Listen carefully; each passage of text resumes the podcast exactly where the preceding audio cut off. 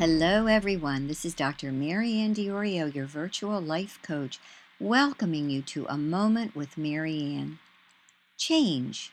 It happens to all of us. Sometimes it's planned, often it's not, but always it must be faced. Change can be our enemy or our ally. It all depends on how we handle it. So, what is the best way to handle change? That too depends on the situation one thing to know for sure is that all change requires some element of risk taking, of moving out of our comfort zones. But the very process of taking risks and moving out of our comfort zones can make us better people with a lot more to give to those in our circles of influence. Here are a few tips that have worked for me in handling change. Number one, don't be afraid of change. Look on it as an opportunity for growth, an adventure that will bring you to a higher level of satisfaction with your life. Number two, don't be afraid to take risks. No one ever succeeded in life without taking risks. In fact, I like to think of risk taking as a synonym for faith.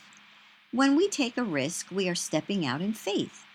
Now, the risk must not be a careless risk, like quitting your job without a few months of backup income the risk must be a calculated risk, meaning you have prayed about taking the risk, you have carefully thought out the pros and cons, and you have discussed those pros and cons with trusted friends and colleagues. Based on your research and their input, and based on what God has been speaking to your heart, you have decided to proceed with taking the risk. Number three, don't keep doing the same thing. If what you've been doing hasn't gotten you the results you want, then change what you are doing. As Albert Einstein purportedly said, insanity is doing the same thing over and over again and expecting different results. If you want different results in your life, you will have to change your approach to solving your problems. There you have it three simple but not easy steps in making change your ally.